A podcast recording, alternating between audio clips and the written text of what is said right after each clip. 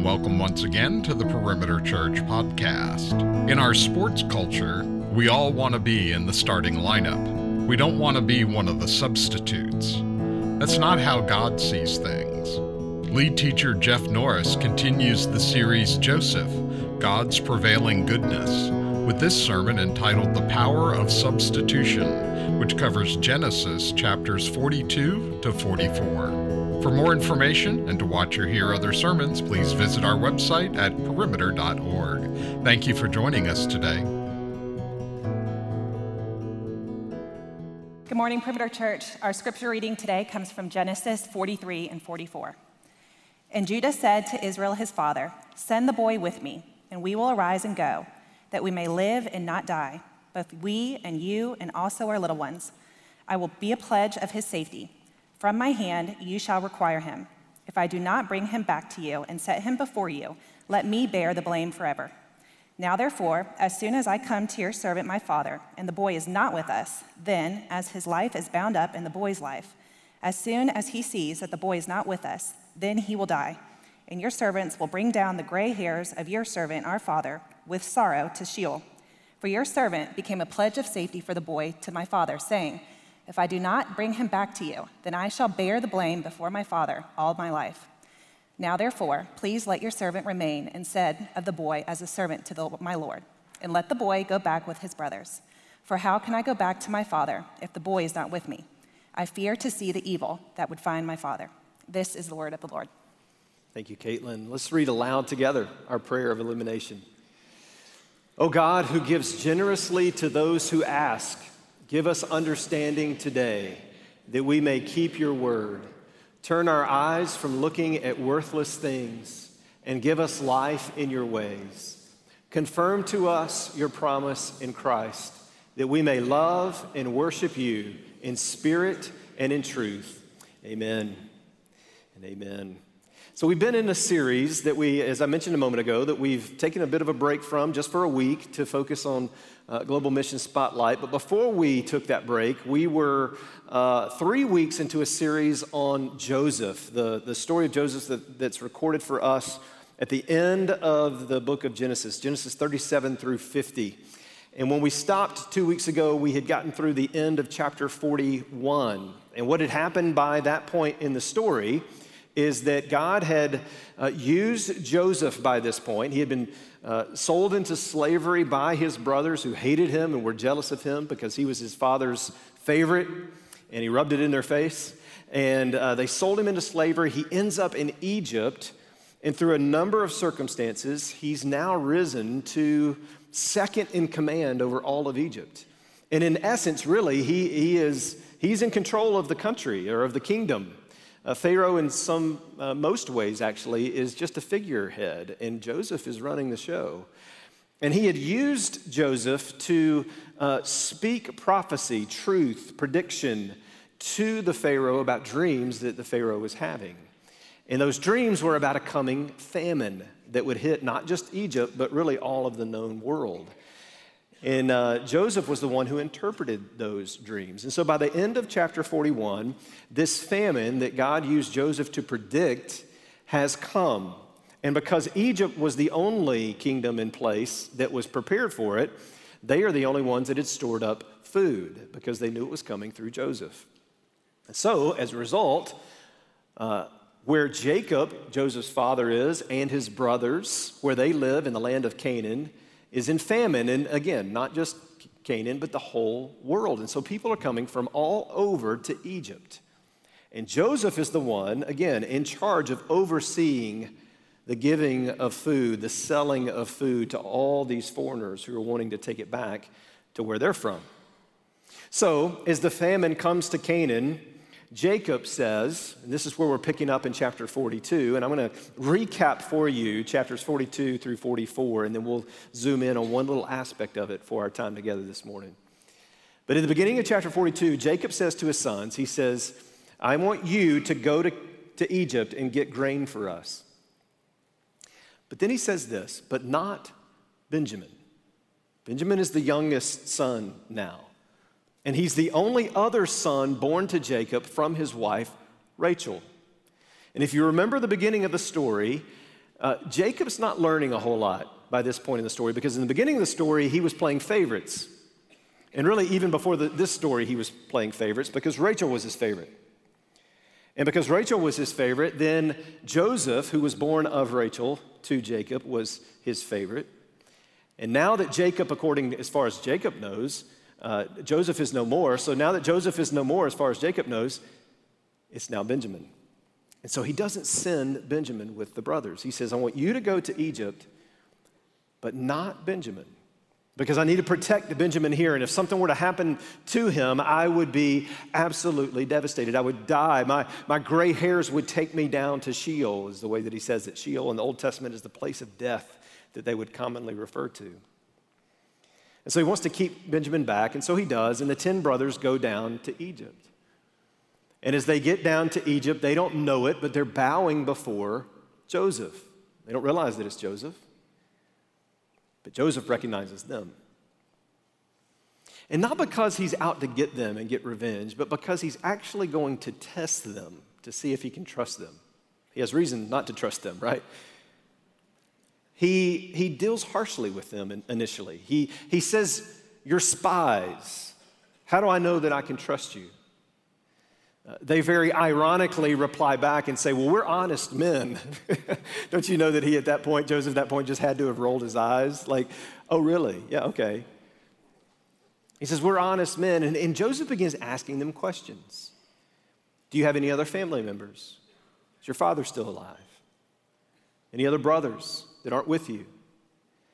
And they're, they're a little perplexed as to why this king, acting king over this massive kingdom of Egypt, is asking them about their family, but they answer accordingly. And they said, Oh, our father is still alive. He's, he's back in Canaan. And we do have one younger brother who's not with us. And so Joseph, again, summarizing a lot of what's going on in chapter 42 here, but Joseph says, Okay, here's the deal. I think you're spies. So, in order to, for you to get my trust that you're not spies, go back to your father and come back with your brother, your youngest brother who's not with you. Of course, they are really, really uh, worried about this because they know that there's no way that Jacob is going to send Benjamin down. And what Joseph says is this He says, I'll fill your bags with grain now. Uh, but if you want more grain from me in the future, if you want to see my face again, and if you want to have more, then you have to bring your brother back. Because he only gave them enough grain to last them for a little while.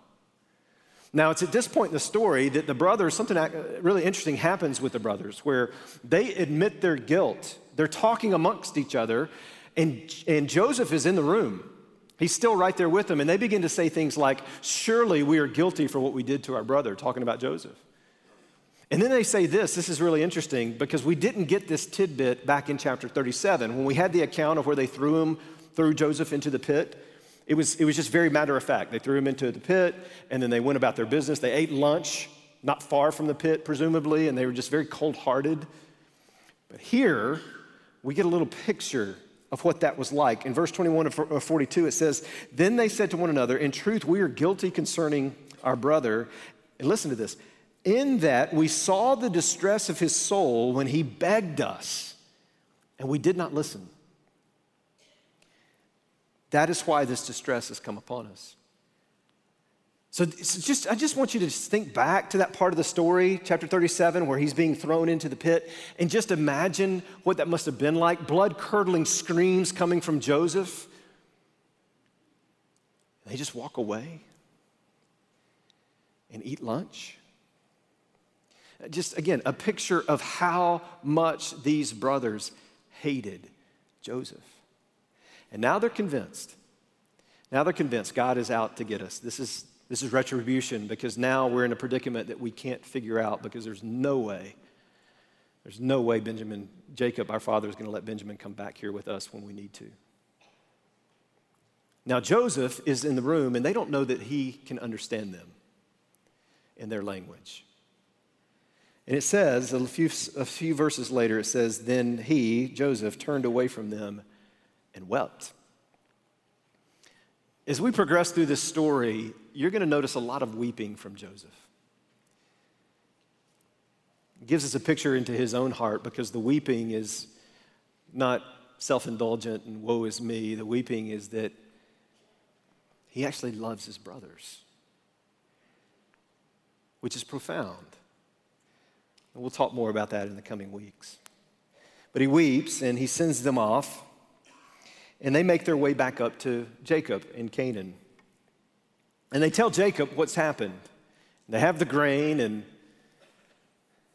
and then they say, uh, Oh, by the way, Dad, um, when we need to go back and get more, we have to take Benjamin with us. And Jacob, it says in the text that he was bereaved, which is just this word that means anguish of the soul. Because Jacob's life, in the way that it used to be tied up in Joseph, is now tied up in Benjamin. And he's, he's convinced that if Benjamin leaves his sight, that what will happen to Benjamin is what happened to Joseph. And he won't let him go. He says, Never, I, I will not let Benjamin go.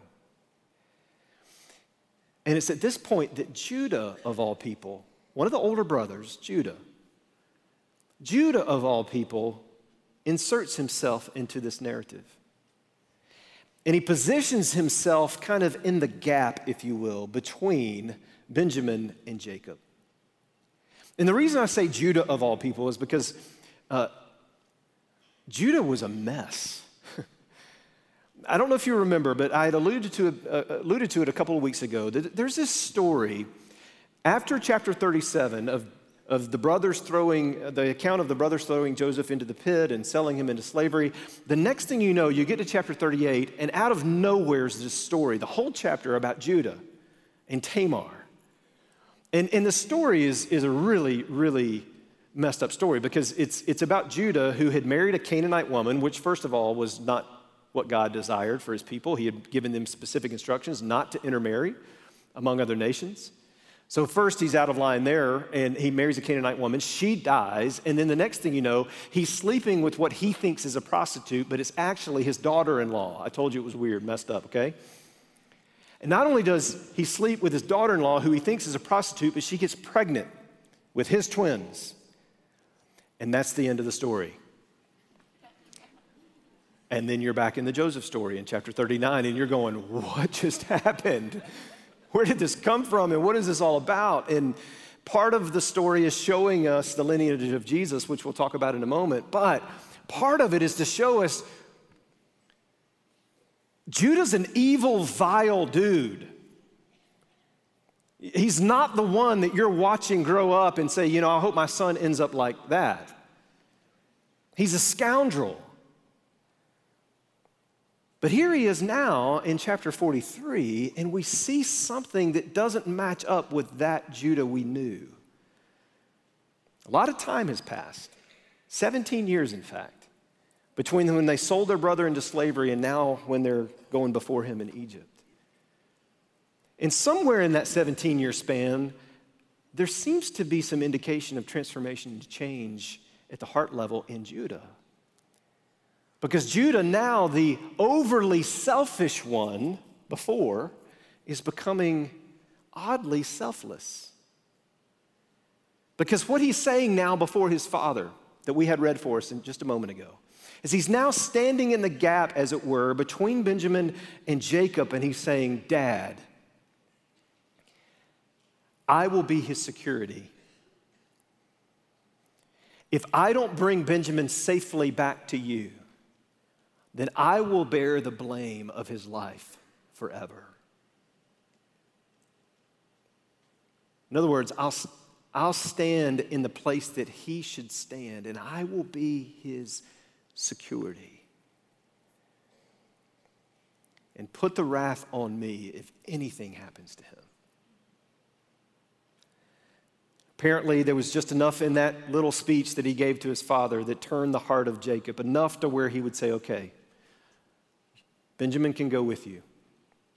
But he's still distressed and he's still bereaved. And so the brothers and Benjamin now go back down when it's time to get more food. They go back down to Egypt. And when they're approaching Joseph from far off, Joseph sees them and, and he counts them. He's, and he's, he see, oh, there's, there's another one. Benjamin's with him. In the meantime, he had kept Simeon. Joseph had kept Simeon with him in Egypt as kind of a, basically, is a, you, if, you, if you don't come back for food, you need to come back to get your brother. So Simeon had been in captivity with Joseph, and Joseph had been treating him kindly there, but he had been a servant of Joseph. And now the brothers are all back together. All of them. Now they don't know it, but all 12 are together now. And Joseph invites them into his home, and he tells his servant, uh, Prepare the fattened calf which is only for special occasions. And they're now they're really worried. The brothers are really worried now because they're convinced that this is just a ploy to get them into his house so that he can then attack them and, and make them servants of him. And so they're just not trusting Joseph at all. But Joseph brings them in. And he has them sit at a table, and there's two different tables. There's Joseph's table, and then there's their table because Egyptians weren't allowed to eat with Hebrew people. But Joseph does something beautiful where the food that's being brought to his table, the good food, he takes portions of it and he sends it over to their table. And then he gives five times the portion to Benjamin. Because Joseph's love for Benjamin is unique because he knows this is, this is the one whom I share a mother with. He's my full brother, not just a half brother. So he calls Benjamin over and he says, to the brothers, Is, is this your younger brother, this, this Benjamin you spoke of? And they say, Yes. And he can't control himself. He's so overcome with emotion. He says, Excuse me, I, I need a moment. And he goes out into a different chamber and he weeps again because he can't believe this is happening. And so, as the story continues, and in the short time that we have, there's go read it for yourself. There's a lot going on in here that I'm only giving you just the highlights of. But he sends them back again, again, full of grain. But before he sends them back, he tells one of his servants, he says, Hey, take my cup, the silver cup that only Joseph drinks out of, and he says, Slip it into Benjamin's sack. And he sends them away. After they've been gone for a short amount of time, he sends the servant. He says, Go run them down, chase after them, take them over. And when you do, uh, tell them, speak harshly with them. How could you return my good with evil? Someone, one of you took my cup, took the cup of Joseph. When that happens, the brothers are going, hold on, we would never do that. Why would you accuse us of such a thing? Search all of our sacks, you'll find no cup. And so they do, and they find it in Benjamin's. And the brothers, it says, ripped their clothes, which is a demonstration of anguish and lament and fear, crying out, Oh, what have we done? And so they realize, because here's what they know they know that Benjamin now is going to be a servant of Joseph as the guilty one. So they go back with Benjamin yet again to Egypt, and they're coming to Joseph. Joseph says to them, Do you not know that whoever took my cup, I now will basically have to punish and be a servant of mine? And who jumps into the story yet again? It's Judah. Judah had interceded, so to speak, before his father for Benjamin. Now, he's doing the same thing before Joseph. He inserts himself in chapter four, uh, 44. He, he gets in front of Joseph and he says, uh, Hold on, let me explain everything that's going on here. And he recaps the story and he says, He basically says, There's no way, there's no way my dad will live. If we go back without Benjamin, he'll die on the spot in his old age out of grief and out of bereavement. And then he says to Joseph something similar that he had said to his father. At the end of chapter 44, we'll read it again. It says this in verse 32 For your servant became a pledge of safety for the boy to my father, saying, If I do not bring him back to you, then I shall bear the blame before my father all my life.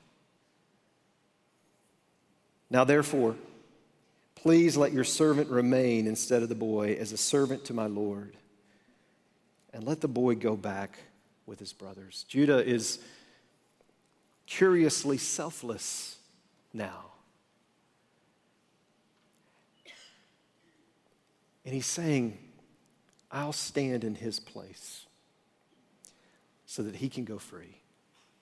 Now, why would I make a big deal about this? Why is this noteworthy? Well, let me give you two reasons. Two reasons as to the role of Judah in Joseph's story. Here's the first one to remind us that God loves substitution. Because really, what is Judah doing in this story? First before his father and then before Joseph. He's, he's saying, I'll be the substitute. I'll be the substitute. Now, there's, there's something deeper about this that I don't want us to miss about the heart of God and how he loves substitution. If you go to the book of Leviticus, there's something profound that happens there. And I realize that I just said something that most of you went, the book of what?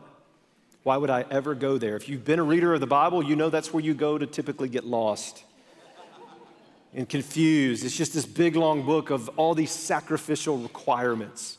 If God's people are going to be uh, able to be in the presence of God and have the presence of God dwelling with them in the, in the tabernacle, then here's all that's required for sin to be dealt with so that a sinful people can still approach a holy God. And so all these animals had to be slaughtered, is the, base, is the basis of it. And there are all these different rules and laws. Uh, there's this type of animal that has to be killed for this type of sin, and this animal for this sin, and this animal for this sin. And then there were grain offerings and food offerings and so on and so forth. But it's those animal sacrifices that were so gory. Right? We might think, we might have this picture of the tabernacle and eventually the temple as this ornate, beautiful place, and it was, but it was a place of death. And it reeked of death, and there was blood everywhere. But in Leviticus, it says, it has a phrase that happens over and over again. In Leviticus, it's talking about these, these animal sacrifices, and these animals have been killed and slaughtered, and now they're on the altar and they're being burned as an offering to the Lord. And it says that as the smoke rises to heaven, as it were, and it repeats this many times over, it was a pleasing aroma to the Lord. It was a pleasing aroma to the Lord. It was a pleasing aroma to the Lord.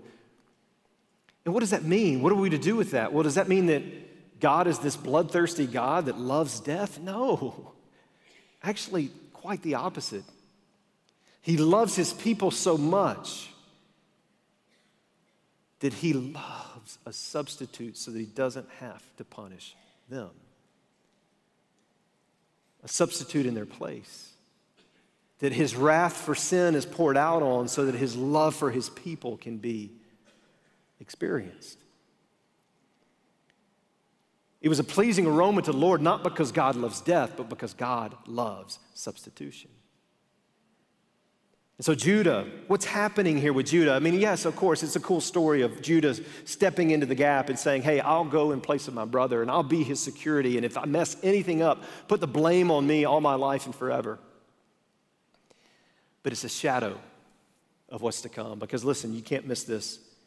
The substitutionary attitude of Judah, the substitutionary attitude of Judah was just a picture, just a foreshadowing of a substitutionary atonement that was to come. Full and complete. Because Judah offered himself for a brother who had done him no wrong. But there's one who will come Jesus, who will offer himself for enemies who had done him wrong in every way. As Keller has famously said, Judah is just this, this picture of a, a true and better Judah. His name is Jesus. You remember what Judah said in what we had read for us in chapter 43, verse 9? He said, Let me bear the blame forever. Jesus is the pledge of our eternal safety. Not just a journey, not just if I, if I go to Egypt and come back and anything has happened to Benjamin, but for the, all, for the rest of all of eternity, Jesus says before the Father, He says to, to the Father of all creation, put the blame on me forever. Why? So that those whom you love will flourish and be free to experience all of you.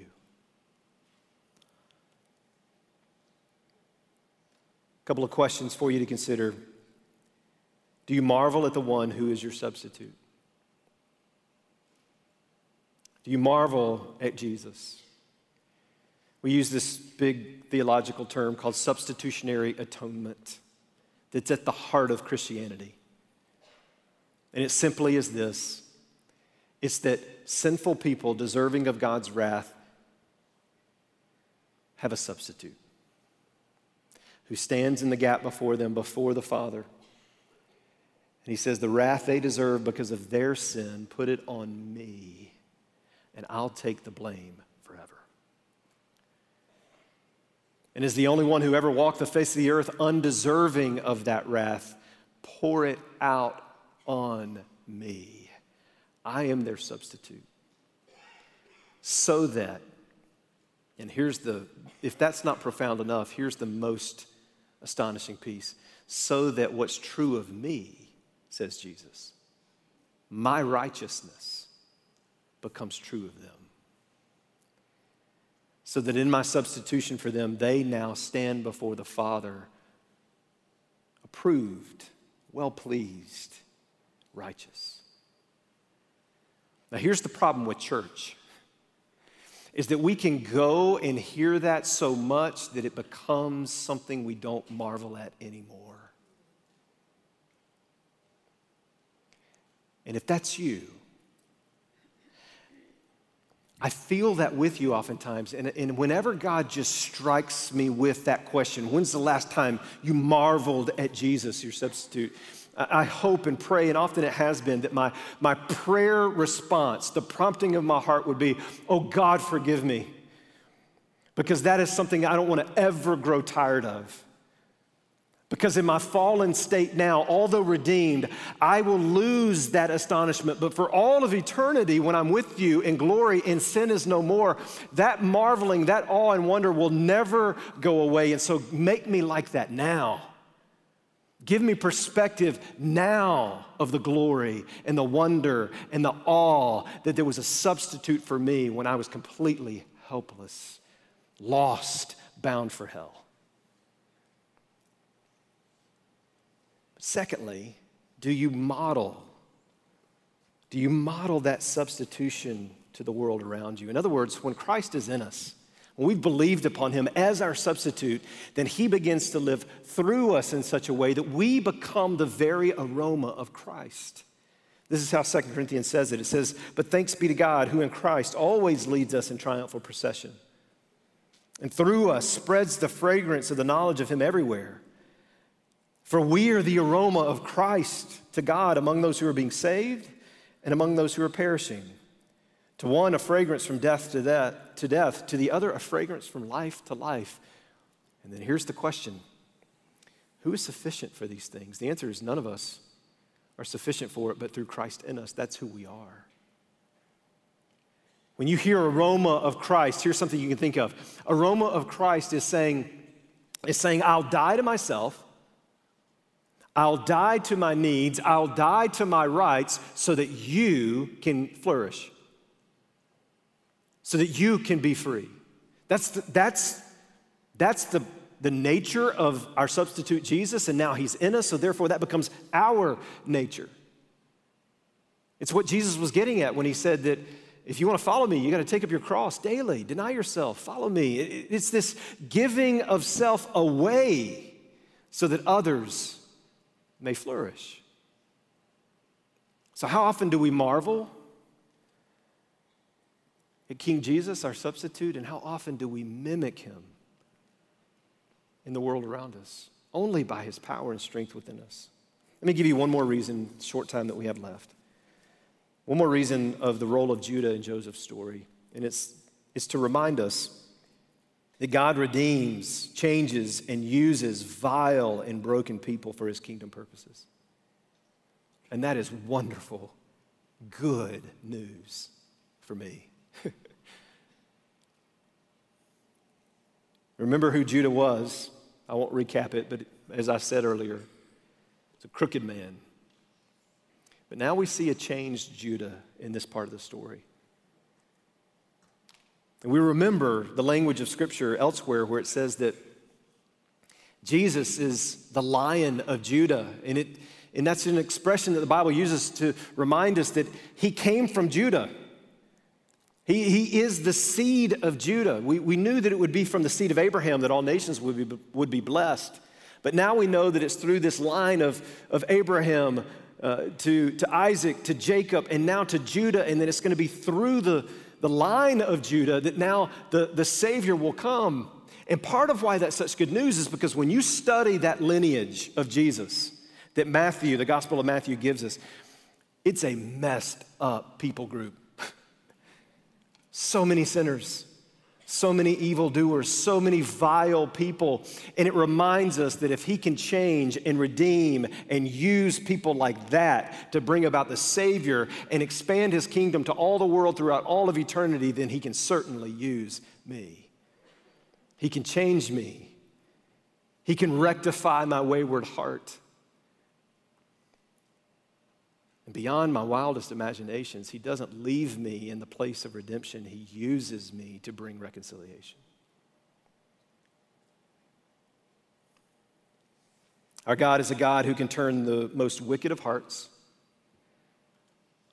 the, most disreputable of lives, the most depraved of desires.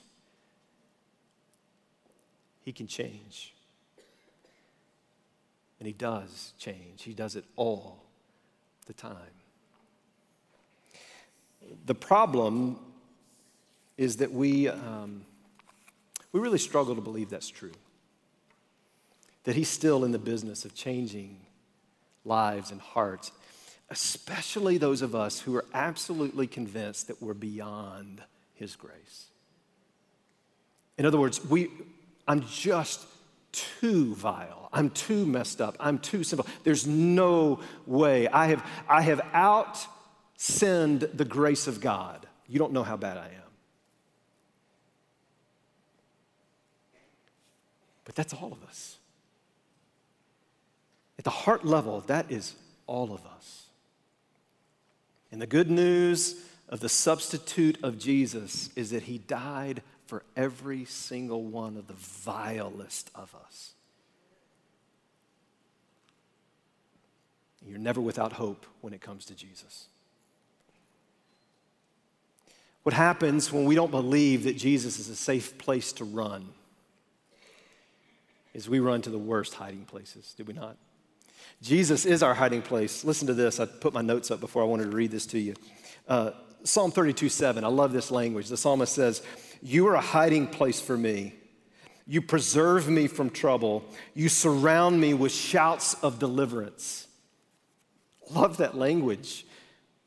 We understand to appropriate and understand correctly that Jesus is that hiding place, that it's Him through which we receive our deliverance and our safety. Just like Judah said, I will be his safety. Jesus, I am your safety. But when we don't believe that he's those things, we run to the worst of hiding places. And it reminds me of when my kids were little.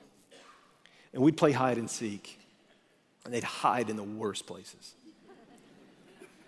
Now, to them, they thought it was a good hiding place, right? Three year old hearing dad count 18, 19, 20, ready or not, here I come, and I turn the corner and they're standing in the doorway.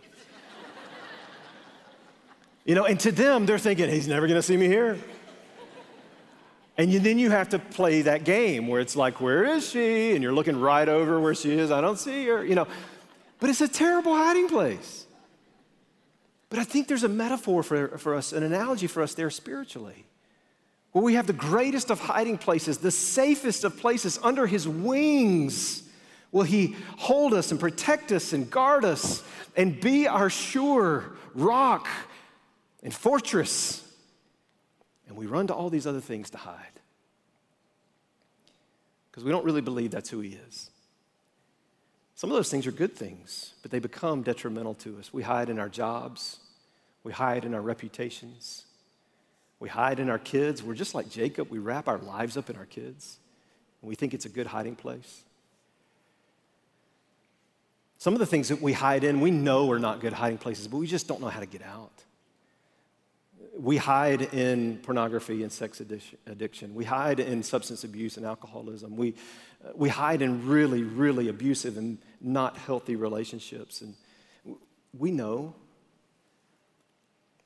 We just don't know how to get out of it. But let me tell you, it starts with running to Jesus, who is your sure and safe hiding place. The one who loves you so much that he would be your substitute. Father, would you give us strength to run to you, to run to you, Jesus? Thank you for being our hiding place. Forgive us of all the ways in which we convince ourselves that where we are currently hiding is really not, not wise and not helpful and not good.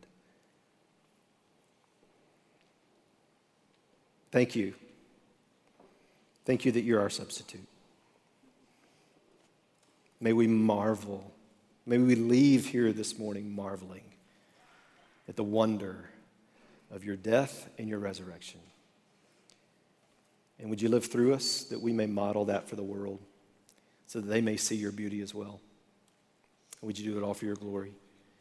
In Jesus' name, amen. Let's stand. Let's sing together. You've been listening to the Perimeter Church Sermon Podcast. Perimeter Church is located at the corner of Highway 141 and Old Alabama Road in Johns Creek, Georgia. Please visit our website at www.perimeter.org for more information, to give us your feedback, and to find other sermons from our teaching team. Thanks for making this podcast a part of your day.